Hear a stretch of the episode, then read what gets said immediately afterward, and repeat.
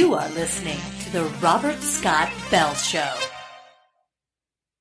Is there a doctor in the house? Doctor, doctor, give me the news. I got a bad case of loving you. Doctor? Doctor, doctor, doctor, doctor, and doctor. It's time for Advanced Medicine Monday with Dr. Rashid Buttar. I'm a doctor, not a bricklayer. I'm a doctor, not a mechanic. I'm a doctor, not a coal miner.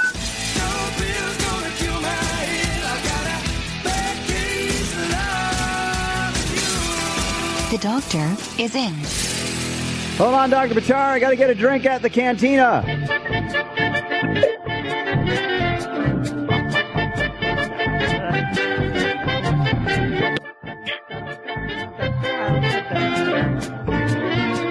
Yes, Dr. Buttar, may the 4th be with you, my friend.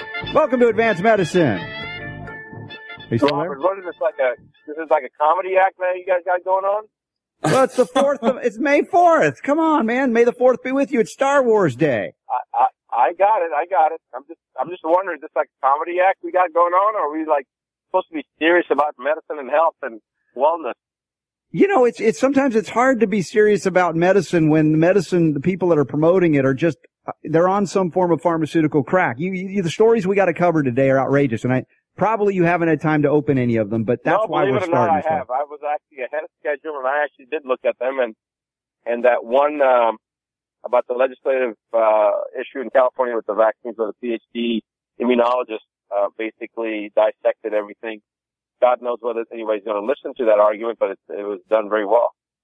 Yeah, I mean, you think about, here's an insider, a Harvard trained immunologist. And it's like, we've talked about being attacked or then the attackers of the pseudo skeptics and what they do if anybody steps outside the pharmaceutical box or vaccine box. But this is one of their own. You know, and there, and last hour we talked about uh, three major instances of journal editors, New England Journal of Medicine, the British Medical Journal, basically saying how peer review is, is just, it, it's, it's not what you think it is. And I'm thinking, it's they're, garbage. That, that's what they're saying. So it's like the, the rats are abandoning the ship. Yeah, let me let me explain something how peer reviewed works. So there was a one of the doctors whose son I treated, and he actually is uh, he's a liver pancreatic surgeon, Oxford trained, uh, Dr. Robin Bernhoff. He's in Ojai, California, and he's one of the uh, first doctors that went through my training program. Dr. Bernhoff and I wrote a paper together, and in that paper, it was actually uh, a paper that people can download. It was published eventually in Townsend Letter, but it was a paper that was a specific.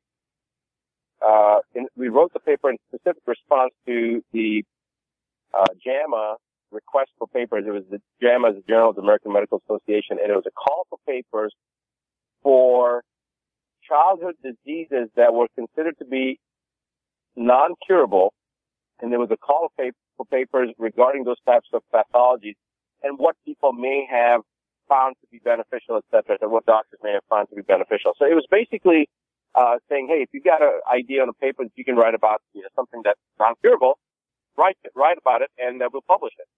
So we wrote this paper. It was a paper that had 187 references, and it was the title of it was the oxidative stress in the autistic patient population. And basically, after Robin went over it, after Dr. Bernhoff, uh, you know, he finished writing it, I, uh, he and I, you know, basically written the whole thing together. He came back and looked at my version. He said, Ross, you can't publish this. That they won't publish it. I said, what do you mean? He goes, we, we've mentioned mercury too many times. So he went back and he took out mercury in um, every place he could, we could possibly, and we only had it on the last page, I think on the 14th page. But you got to remember, 187 references, very well written, and all about oxidative stress. We didn't talk about mercury or metals or this or that or the, you know, um, how bad the pharmaceutical industry was, and you know, we, he really t- toned me down. I mean, you would have been pretty impressed how toned down I was in the paper. Okay, yes. So here we are. We've got this paper done. It's a Sunday night. The deadline is, you know, coming up within within the next day or so. We submitted on Sunday night. Dr. Bernhoff submitted it from his email, and they had JAMA has their peer reviewed process very clearly delineated how they go through the peer review process. Okay, it's three independent doctors. They read the paper, then they make the editorial comments, and then you, they decide whether or not they think that it meets the criteria for publication. We submit it at Sunday night around midnight Pacific Coast time. So that's three o'clock East Coast time. At 8 o'clock in the morning, I have an email from Dr. Bernhoff saying, Rashid, we have gotten a response. Our paper did not make the peer reviewed, uh, did not go through the peer review process. Was not approved. And I thought it was a joke. It's 8 o'clock in the morning on Monday morning. And I talked to him on the phone and he's laughing. He says, what a joke. And I was like, how's that possible? You telling me from the time you submitted the paper, three doctors have read the entire 14 page or 18 page paper with the references and then made the editorial comments and sent them back. And now they've come back and said that didn't meet peer review criteria. He said, well, that's what they would like us to believe. But basically what happens is the papers go through a, uh, scanner. Uh, they basically check for certain keywords. And the fact that ours had autism and Mercury the same one immediately eliminated us from meeting the peer reviewed criteria for publication. And that's how the process works. Wow. That's it. That's like the gatekeepers of information, the Ministry of Information of George Orwell's 1984, operating in what we call modern day medical peer review. And again, these are the things that we've revealed today on the air before we even, before Dr. Buttar even got here. He's only strengthening that perspective from those experiences. And, and you think about that. If you had eliminated the word mercury or eliminated the word autism, of course, uh, would would the paper have been about the same thing? Uh, maybe you could massage it one way or another. But the thing is that you talked about oxidative stress alone says a lot because indirectly then they'd have to start extrapolating and say, okay, what causes oxidative stress? Then the follow-on paper would be, oh my gosh, mercury. oh my gosh, exactly. what's in a vaccine? Right. You hit the nail right on the head. This is when they talk about the rare mitochondrial dysfunction. Guess what? You put mercury in the physiology, everybody seems to have that rare mitochondrial dysfunction. I mean, this is the most absurd thing to call it the rare mitochondrial uh, issues that they have with uh, certain patient populations that seem to concomitantly have autism, and so those are the ones that they actually ended up having uh, reimbursed from the uh, from the vaccine injury um, initiative, whatever it is program. Uh, yeah, what, yeah, exactly the vaccine injury program. But they remember they don't say that it's autism; they always put down something like the mitochondrial dysfunction. It, it's so absurd, Robert. It's exactly what you just said. They look for the key word, mercury, autism together, boom, it's eliminated. If we just had oxidative stress and autism, maybe they wouldn't have. Yeah. Well, you know, what we're, what we're revealing here, of course, and it's not just us, it's not just Dr. Buttar. As we said earlier, the, the, the, uh, chief editor in chief of the New England Journal of Medicine, Dr. Marcia Angell, did many years ago. And, uh, we had the, uh, uh, editor of the British Medical Journal for over 10 years has now just come out and said it's complete it's a complete sham, this whole peer review yeah. process. Uh, so what are we left with? Again, uh, we were just, uh, kind of, um, singing our songs for the, the, the pseudo skeptics on who they're going to have to attack next because they're having to attack and eat their own. Yeah, I mean, this is one of the things too that we've seen, Robert, where that story we covered a couple of years ago with the anesthesiologist that I guess got some jail time mm-hmm. after having published 12, 15 papers, and then there's another 100 papers they used to reference his papers. Uh, and they, I guess they must have thrown him underneath the bus and kind of like eating their own type of thing.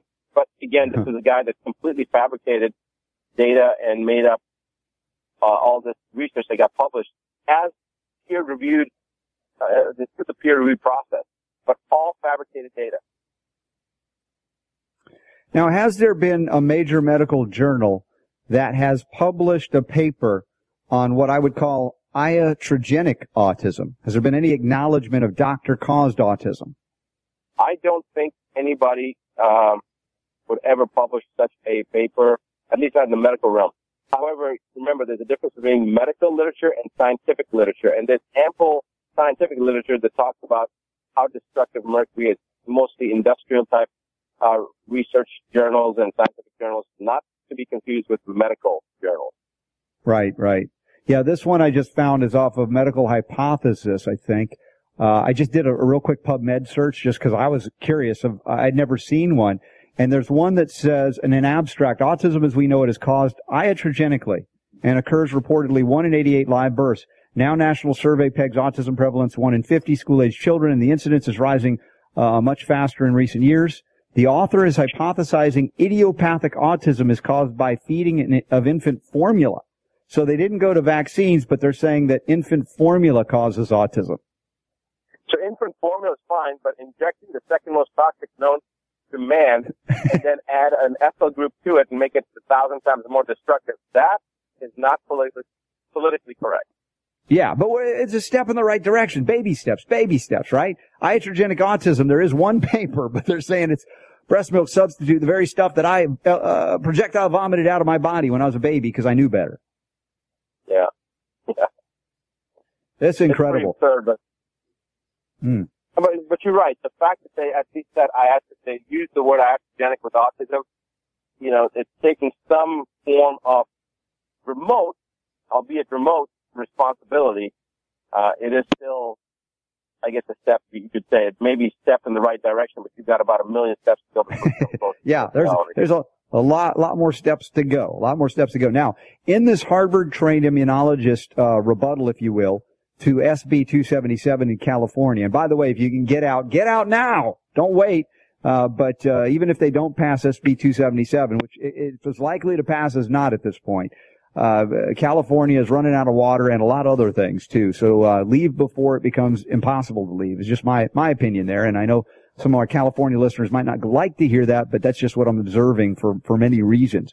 But this immunologist guy is just he was throwing it out there on he was naming very specific means why they're not critical for what they call herd immunity because that's the whole argument that unvaccinated children are a danger and he's laying out all of these vaccines and showing how they don't contribute to anything called herd immunity Yeah, exactly. And and this this is a concept that when we when anybody sits down, anybody with a rational thought process sits down and actually goes through it, you can see that the herd, menta- uh, herd immunity issue is is a non-issue. It's it's actually completely backwards. And I think we've talked about it so many times now ad nauseum on the show. But when you sit there and you explain it to somebody, and before you even finish the explanation, anybody with a reasonable intellect gets it. And it's like, wait a second, the person that's been vaccinated is already protected theoretically. So why are they worried about those that are not vaccinated? well exactly the phd in question is Tetyana Obukhanych uh, PhD, again, Harvard trained. She studied immunology in some of the world's most prestigious medical institutions.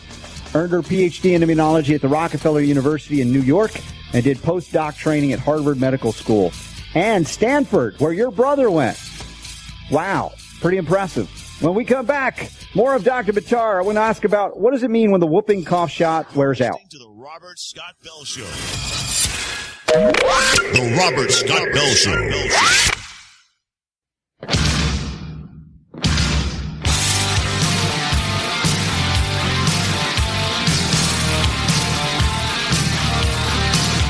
Making sense out of medical propaganda. Here's Robert. All right, if you're new to the Robert Scott Bell Show, each and every Monday we launch the week with Dr. Rashid Buttar. He is the author of the international best-selling book, The Nine Steps to Keep the Doctor Away. It was one of the, the highlights of the prize giving that I did on Wednesday at Hoover's. I gave a copy away and they were thrilled to hear about you and everything that you're doing. And we got you here every week. And I've got a good question for you. I think it's a good question, Dr. Buttar.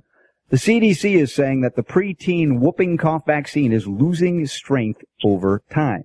Losing strength over time. Now, I didn't gather that it was like sitting in a, uh, on a shelf and losing strength, but they're giving it to the kids and they're saying it's just not working after a while. And I want to know from you that you, what you know about this. If it's possible that you artificially stimulate an antibody and then the antibody is suddenly poof gone. I mean, what is going on here? It- it- it- either you have an antibody or you don't. What is this idea of, does it forget? Does it have collective Alzheimer's? What's going on? collective Alzheimer's. I like that. It's very possible that it could have. It's very possible that the virus, uh, the uh, antibody, could have collective Alzheimer's because it is being administered with thimerosal, which is ethyl mercury, right, as a preservative. So Yeah. if we know that mercury is associated with Alzheimer's, then it's possible that the antibody is forgetting what it's supposed to be doing. I mean, again, Yeah, or, or, or aluminum. I mean, in either case, uh, you know, all these metals are or linked nickel, to, or formaldehyde, or any of these things. Yeah. That all And, you know, the- have an. Go ahead. I, I'm just saying that, that are, they're shocked by this. They're shocked. I mean, come on. eh, The, the, the idea of artificially inducing an antibody response, and that's all you need. It's, it's like the holy grail of, of the immune system. We know the immune system, and the immunologist even acknowledged it before that we were talking about. And yet we're still dancing around this absurd, absurd thing and they're desperate, dying breaths. They're just trying to force everybody to accept it like out in California. Well, let's let's make it very clear for everybody because you know sometimes you and I tend to become in our facetious and sarcastic mode tend to forget that maybe some other people may not understand the the, the Mhm. basic tenets of what we're talking about. So let's just let's just cover this just for the sake of covering it, okay? The Sure. reason that this is occurring is because it's not that the whooping cough is the vaccine is no longer working or these people aren't forming antibodies. It's because they never formed the antibodies. It never created a sufficient immune response. And in fact, if anything, how can you create a sufficient immune response when you're giving an immunosuppressive agent concomitantly with the actual substance that's supposed to elicit the immune response? And I don't believe that, I'm not one of those that believe that, oh, you can't elicit a, uh, a human induced, uh, allergic response or, or antibody response, Robert. I think that we can induce uh, Sure. antibody response, but we cannot induce an antibody response, i.e., a response that's dependent upon a functioning immune system, when you're giving an uh, immunosuppressive agent. It just doesn't make any sense.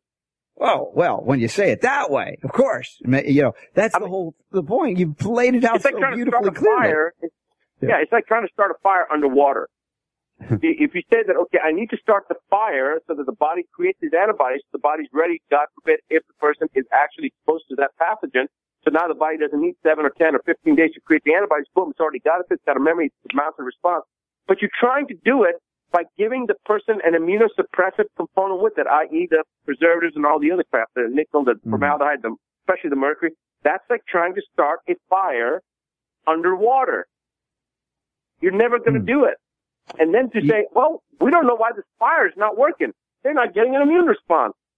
But would this explain, Dr. Buttar, why they are adding even more aluminum or other adjuvants that they know that irritate the immune system so devastatingly? They figure, well, since we're underwater, maybe we can throw more gasoline in there and maybe we'll get a spark or something.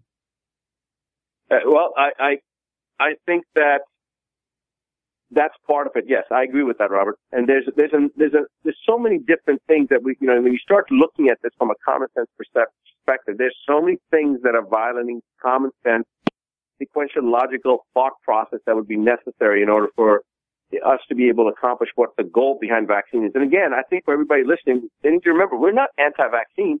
We're just pro doing it the smart way and not doing it like an idiot.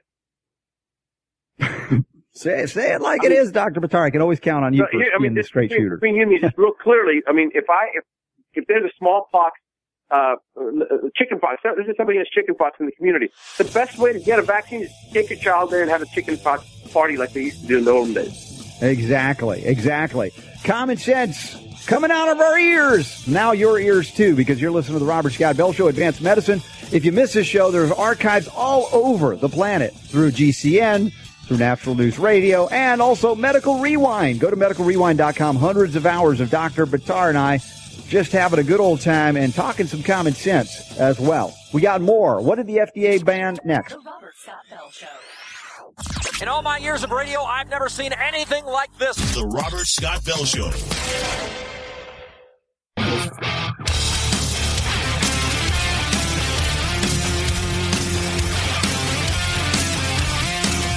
The information is so good, it requires no expiration date. The Robert Scott Bell Show. All right, special shout out to our friends in the United Kingdom. UK, good luck on your elections. Uh, there's no room here in America, so if you don't like what happens, there's no room here at the end. Just saying. No, we love you. If you're from Britain, you're, you're welcome over here. If you love liberty. Uh, Dr. Buttar is with me, and we do advanced medicine each and every week. MedicalRewind.com, the easiest place to get caught up on what you've been missing for a lot of years now. In the New York Times, a big piece on the uphill battle to better regulate something that Dr. Buttar mentioned in the last segment. Formaldehyde. Formaldehyde. I thought it was the FDA. No, it's the EPA. They're saying, oh my gosh, it's so dangerous. We can't wait. Let's regulate it because it's coming out of the floors, out of the cabinets. It's coming out of everywhere. But somehow, Dr. Buttar, I don't know how they did it. They missed the bits of formaldehyde in the syringes. No mention of the vaccines. Yeah, and you know this this is why when people say that, oh well, you may be just prone to conspiracy theory or, and I actually haven't had anybody say that to me in the last 10 years, believe it or not. That's one reason I like Liam's book where you can say official stories. I think it's a very appropriate title. Mhm. Uh, but, you know, you start thinking about these type of things, you know, mercury, uh, so, so damaging, formaldehyde, so damaging, acetone, so damaging, uh, so many different components, nickel and tin and all these components, and, and yet they are using them in industry. You know, do you remember Time magazine when they had the article about arsenic toxicity in the cover? Um, they had the, all the treated lumber that's used for school playgrounds. They were constructing it out of all this timber that's been treated for, uh, the, the, what do they call it? The, um, I can't even remember what the treatment's called, but the treatment that basically Well, yeah, it yeah. It was like it's, it's uh, like co- uh, copper arsenate. They'd use different things that they'd soak the wood in because normally it would eventually be infested by termites, bugs, etc. So they thought, oh, yeah, arsenic, that'll be good. The kids won't play on it and touch their uh, every part of their eyes and their nose and then their mouth and basically eat rot- arsenic. yeah, it's rot proof and it's called treated lumber. I, don't, I just don't know what they're what exactly the specific term for the lumber is, but it's called treated lumber, uh, and, and, it won't ever rot. And essentially, they talk about all the playgrounds throughout America that are constructed with this type of timber, which is a normal thing to construct. You know, if you do decking or do foundations, you always use treated wood. Well, the question was, well, what do we do with all this arsenic? They were testing the serum with arsenic, and guess what? They guess what the response was from the from Time Magazine. What their suggestion was, the suggestion was people should require the ch- the schools should require the children to wash their hands after they come in from the playground.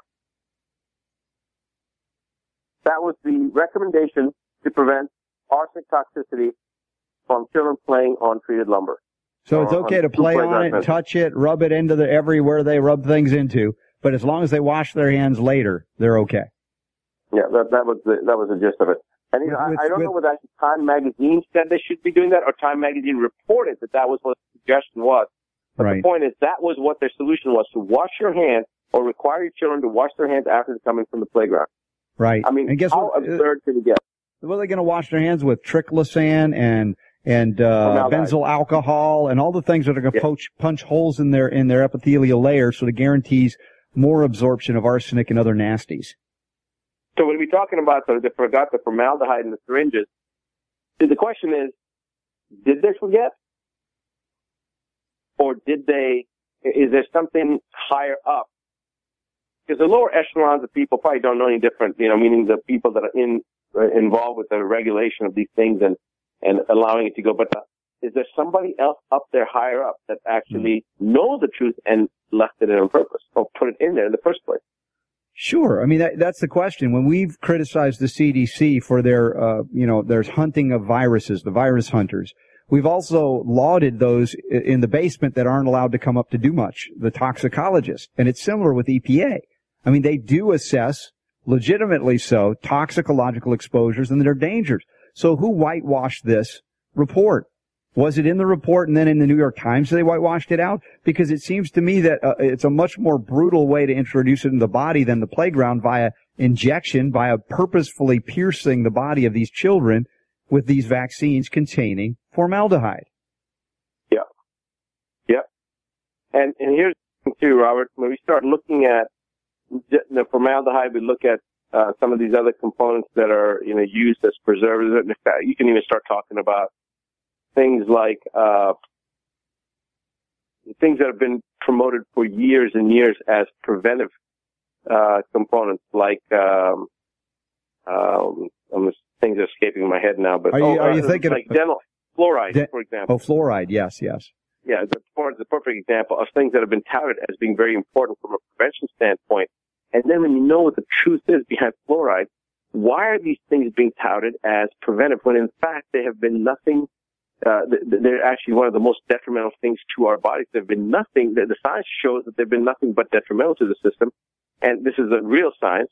Um, then you start asking the question, well, if people know this stuff, then why is it being pushed and and um, you know encouraged for Promoted, people yeah. to be using it. Yeah, why is it being promoted? Exactly, that's the question. And so then it starts to be something more than like misinformation. There's something more sinister. And and again, you know, some people may ask the question, well, how can you say that? Well, the truth is evident, and you start looking at the pattern. I mean, mercury is a perfect example. You know, indentation, it's outgassing at five to nine nanograms per deciliter per tooth per day. You've got it in the vaccines, and if that wasn't bad enough, now we're thinking, oh, you know what? We got to get more people sicker faster, so let's put it inside of bulbs and make all the incandescent light bulbs illegal. I mean, these are the types of things that start making you think, like, wait a second, where are we going? You take things like GMOs, you genetically modified uh, substances, genetically modified organisms, and you start putting that into our food systems, and then we start passing laws to prevent people from even knowing what what, what you've done and what you haven't done. Mm-hmm. Yeah, something's going on. Something's suspicious. Something's highly suspect. And Super Don thought I was going crazy today with all of this word and information. I mean, yes, the more you talk about what's happened in this culture, and we're talking our American culture, which, you know, I, I love America, all the goodness that it, it, it, it really at its origin point had. And many times we, you know, over the years we have abandoned it. And at this point we've been poisoned out of realizing what really is important here. And even the EPA this last week, Dr. Buttar acknowledged that the fluoride levels in water needed to be reduced because of the damage to the teeth of the children who were drinking it. And it was causing this mottling and discoloration of their teeth. Yeah. Yeah, and, and, you know, I'm glad you brought this up, not to change the subject about the modeling of the teeth from fluoride, but I, I'm glad you brought up this thing about America and the love for our country. Mm-hmm. Um, and there's very few people that can ever challenge me for the love I have for my country because not everybody has done what I've done for my country. Uh, I mean, obviously all soldiers have, but I will tell you this, that nobody should mistake what Robert says or I say or anybody else says when we talk about some of these outrageous, uh, outrageous things that the government has done to mistake us that we're not patriotic American citizens that would lay our lives down for our country. It is not our country that's the problem. It's the people, the imbeciles that are running our country that are the problem.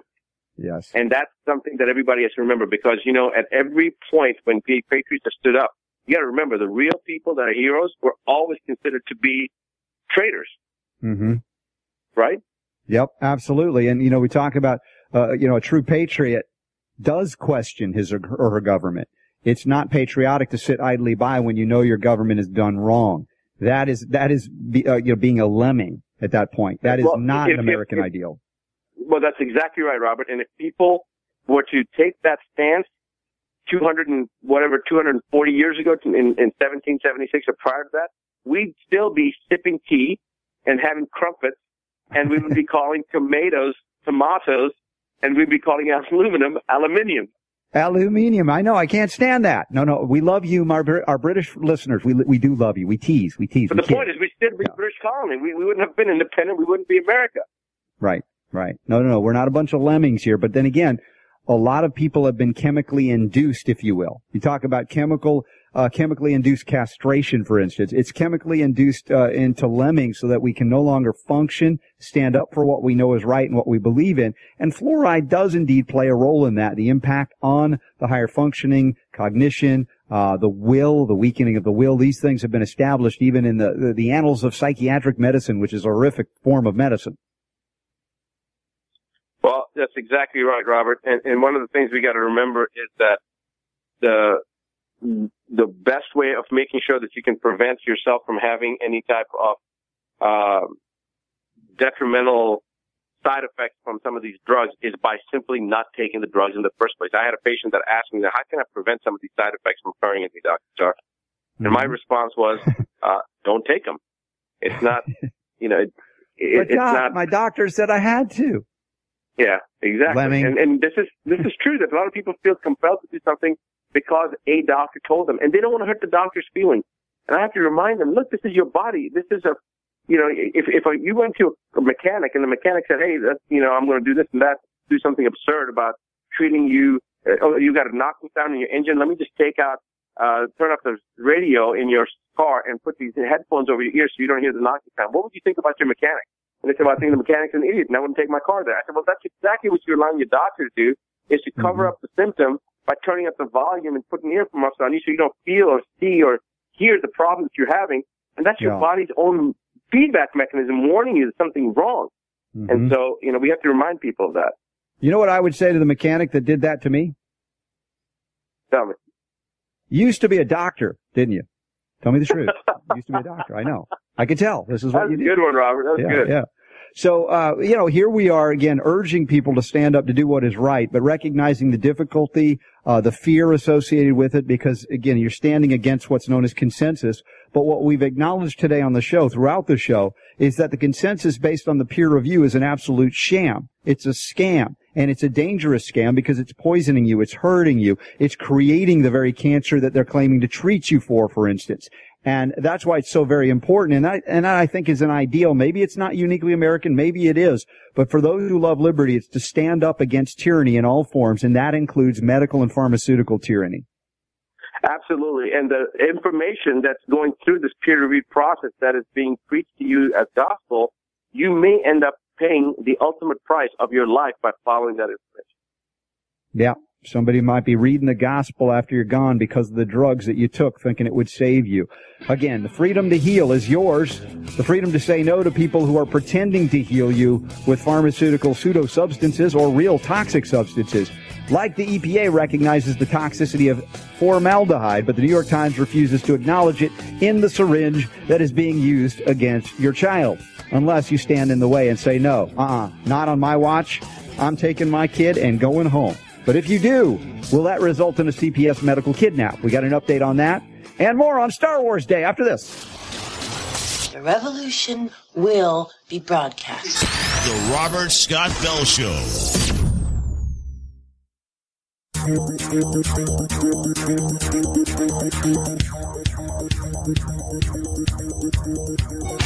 Rocking the health world through the power of radio. It's the Robert Scott Bell Show. Mm, the force is strong with Dr. Buttar. All right, Star Wars Day. May the fourth be with you. Although we learned that Dr. Buttar is actually a Trekkie, not a Star Wars guy. But we let him on the show today anyway. And of course, we still love him. So, uh, Dr. Buttar, thanks for putting up with us today. Hey, I'm waiting for the uh, Star Trek versions to come out, you know, or even Dune or something like that. But Star, you know, Star Wars is just not real enough for me. You know, it wasn't real like Star Trek. You and you and Freddie Mercury. Jaws was never my thing, and I don't like Star Wars. No, I mean, I know- I love science fiction. So even even Star Wars, I would watch it because it's science fiction. All right. Well, hey, Star Reality here, and that's Healing Reality, May 11th, coming up, the webinar. And Dr. Buttar is in it, and I hope you will be too if you haven't already signed up for it. Dr. Buttar, how's it looking the May 11th coming up? Well, actually, I'm glad you brought that up because um, we only sent one email out, and we are already over capacity registered. And what we decided we're going to do is we're going to actually pre-record it, and uh, we're going to send everybody out the information so they'll be able to uh, listen to it at their leisure. Uh, plus, I was going to be overseas at that time, and eight o'clock would be two o'clock in the morning. It's three o'clock in the morning there, which you know is fine with me. So we are going to pre-record it, and we will send out the information so everybody will know. But it won't. It probably won't be on the 11th. Now it may end up being uh, a couple of days later, but that's one reason we haven't sent anything else out. But I will tell you this, Robert. Um, Yep. Off the air, we you remember I mentioned to you about the new webinar series we're going to be doing. Yeah, every couple of months. So this is going to be cool because we don't always have time to answer everybody's questions when we do our our advanced medicines, you know, the medical rewind. But uh, there's going to be a new opportunity every couple of months. Dr. Buttar will do uh, answer your questions. Ask Dr. Buttar. Do you have a separate website that you're setting up for that? Uh, yes, it's actually going to be askdrbuttar.com. Uh, right now, if you go there, it'll just take you to the Advanced Medicine Seminar uh, website, but it will be posted there as well. And we will do it. It will be a live event, and we will people will submit their questions beforehand, and they'll we'll have topics that we'll be talking about. So there's going to be autism, cancer, general medicine, uh, longevity, et cetera, et cetera. And you can put you can post your question anytime you want, but we will just do one subject at a time. And the schedule for the rest of the year, we've got five webinars planned for this year. They'll be posted now, and uh, that information will be available at advancedmedicineseminars.com. And Robert, it's basically what we did at the Advanced Medicine Seminars, except we're just going to do a question answer type situation, and um, we're going to basically allow the people that have questions to have their questions answered without having to, you know, wait till uh, another Advanced Medicine Seminar, whatever the case may be like this thing at Fort Wayne made me realize when we had this small little seminar and yet we had people from New York, Colorado, all these different places come in and, and it was pretty incredible. Makes you realize that, you know, we take certain things for granted and there are a lot of people that want this information and so we're taking too much of a break, Robert. We need to be working harder. Oh my gosh. We're happy to deliver the information we get to do each and every week. And those of you who are new, literally hundreds of hours available of uh, Medical Rewind, medicalrewind.com. Of course, uh, UK Health Radio re- rebroadcast and archives, as well as our syndicator and naturalnewsradio.com, GCN, iTunes, Stitcher, TuneIn, our good friend Jerry Doyle, Epoch Times as well. And we've got new updates happening there all of the time. Uh, real quick, uh, just, just in case, uh, you know, D- Dr. Buttar is not big into Star Wars, but maybe this three-year-old could help him expl- understand how it's really, really totally cool. Three-year-old explains A New Hope, episode four. Okay. The sound people capture robots and drive and sell them in garage sale, kind of like garage sale, but except they're selling robots. So it's, it's a garage sale in outer space. I mean, what, what's not to like? It's really hard to tell what, what the child was saying, but can you summarize what the, what, what he said? Basically, Garage she said it's it's a garage sale in outer space, except they're selling robots. I mean, come on, who wouldn't love a movie about that? Pretty accurate, isn't it? Yeah. Yeah, well, that's one of the scenes. Of course, that's how they got C-3PO and R2-D2 and, and now I don't know who the rolling one is coming up in the next one. Again, I just hope it's as mythic as that. That's what the great thing is that it was rooted in the myths, the great myths that really, uh, you know, they, they, they're found in all the major religions. If you go back into the history, the mythic elements and the ideals of, you know, overcoming the obstacles and, and purification, all of those things. That's what it captured. That's why it was such a cool thing originally. Yeah, that's true. That is very true. All right. Well, the man, the myth, the legend, Dr. Buttar. He's here every week. RobertScottBell.com, MedicalRewind.com. We have all the links. We're going to add as well AskDrButtar.com into the mix as well as we're wrapping up the show today. I appreciate you so very much. Safe journeys to everybody, especially you, Dr. Buttar. I know you'll be traveling all over the world as we're wrapping up here. Well, Robert, I look forward to doing our next show possibly live from uh, the Middle East. All right. Well, in the meantime, all I've left to do is remind each and every one of you that the power to heal is yours. Scott Bell Show.